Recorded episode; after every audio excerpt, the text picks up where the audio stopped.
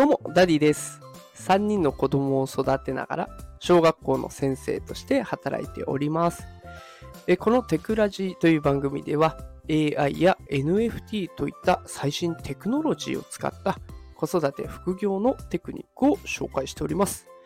えさあ、今日のテーマは、最新子育て、これからの必須の新思考、プロンプト思考というテーマでお送りしていきます。今日はね、AI と教育についてのお話になります。で結論を先に伝えますと、まあ、タイトルにもある通り、まあ子供たちに教えるべき考え方、プロンプト思考、これをしっかり子供にね、伝えていくべきですよという内容になっていきます。さあ、ではね、あの、早速、プロンプト思考って何っていうところから紹介していきますね。えプロンプト思考っていうのは、あの、チャット GPT を使ったことがある人だったら、きっとね、やったことがあるんじゃないでしょうか。あの、チャット GPT への指示を出す、あのコマンドですね。コマンドというか言葉。この AI に出す指示のことを、プロンプトと言うんですね。この言葉次第で、チャット GPT の回答の質が変わってきます。で、あの、参考にした記事が一つありまして、I am, I am さんですかね。えーそこで出ている記事の中で一つの面白い例が載っていたので引用させてもらいます。チャット GPT に2つの指示を比較して出したという実験内容でございます。シチュエーションとしては、小学校4年生の息子の友達がこれから4人自宅に遊びに来ると。で、腹ペコ男子のお腹を満たす軽食を急いで用意しなければいけない。チャット GPT にレシピを教えてもらうことにする。こういうシチュエーションですね。で、ここで、プロンプト思考がない場合とある場合、これによってチャット GPT への指示が変わってきます。プロンプト思考がない場合だと、こんな指示になります。男の子が喜ぶ簡単な料理のレシピを教えて。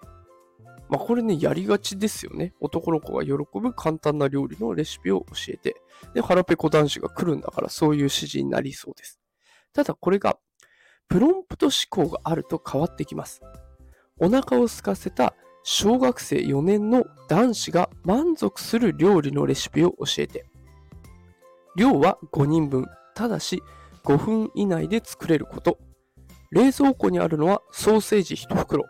卵1パック、玉ねぎ3個、人参1本。こんな風にかなり具体的に状況と材料とを指示出すんですね。で、その結果が面白いぐらい変わってきます。プロンプト思考なしの場合だと、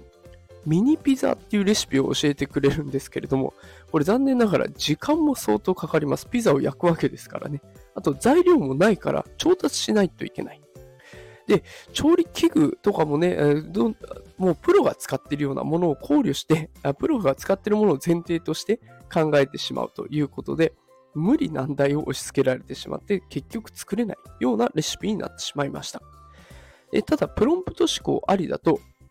ソーセージ炒めっていうレシピを教えてくれました。これは家にある材料をもとに作って使っているので、すぐに実践できるものになってました。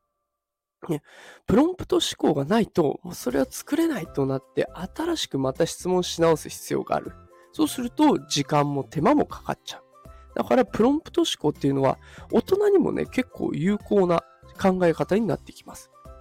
じゃあ、このプロンプト思考、子供たちには身近じゃないんじゃないかなって感じる方もいらっしゃいますよね。でも、そんなことはなくて、小学校でこんな光景あります。子供が、先生、トイレって言って、先生は、先生はトイレじゃありません。こういう言葉のやりとり、絶対ね、いろんな人が一回は見たり聞いたりしたことあるんじゃないでしょうか。で、子供たちは自分の気持ちを適切に伝えるために、言葉で補うっていう感覚はあんまりないんですね。で、そうなってくると、手本になるのは親になります。例えば、夕飯の買い出しを頼もうかなって思った時にも、カレーの材料を買ってきてって言うんじゃなくて、カレーを作りたいから、鶏肉 200g、じゃがいも2つ、人参1本、玉ねぎ1つを買ってきてって言われたら、もうそのメニュー通り、メニュー通りというか、指示通りの内容で買い物を済ませてくることができますよね。まさにチャット GPT に指示を出すような言葉遣いになってきます。でこのやりとりを子供が聞いていると、具体的な指示が癖になってくるんですね。だから、自分もいざ指示を出そうとした時にも具体的に言うようになってきます。だけど、この中でね、癖にならないっていう子ももちろんいます。だけど、その時にも、親がもっと具体的に言ってって一声かけてあげると、親の言い方をね、思い出してくれるんですよ。で何も聞いてない状態で具体的にって言われても何もわからないけど、親が常日頃言ってたら、ああいう感じかなっていうイメージが湧きますからね。そういう言い方を真似してくれます。すっごい地道な作業なんですけど、この積み重ねがボディーブローのように効いてきて、最終的にはお子さんのプロンプト思考が高まってくるので、地道だけど、この具体的な指示っていうのを意識してお子さんと接するといいのかなと思います。さあ、ということで今日はプロンプト思考について紹介をしました。この思考方法ね、大人も子供も有効ですし、しかも今後ますます伸びてくるであろう AI。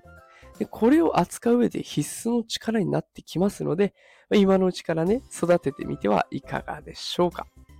さあ、ということで、えー、こんな感じで毎日ね、AI とか NFT のテクノロジーに関する放送をしております。よければフォローしてくれると嬉しいです。さあ、ということで今日も最後まで聞いてくださってありがとうございました。働くパパママを応援するダディがお送りしました。それではまた明日。さよなら。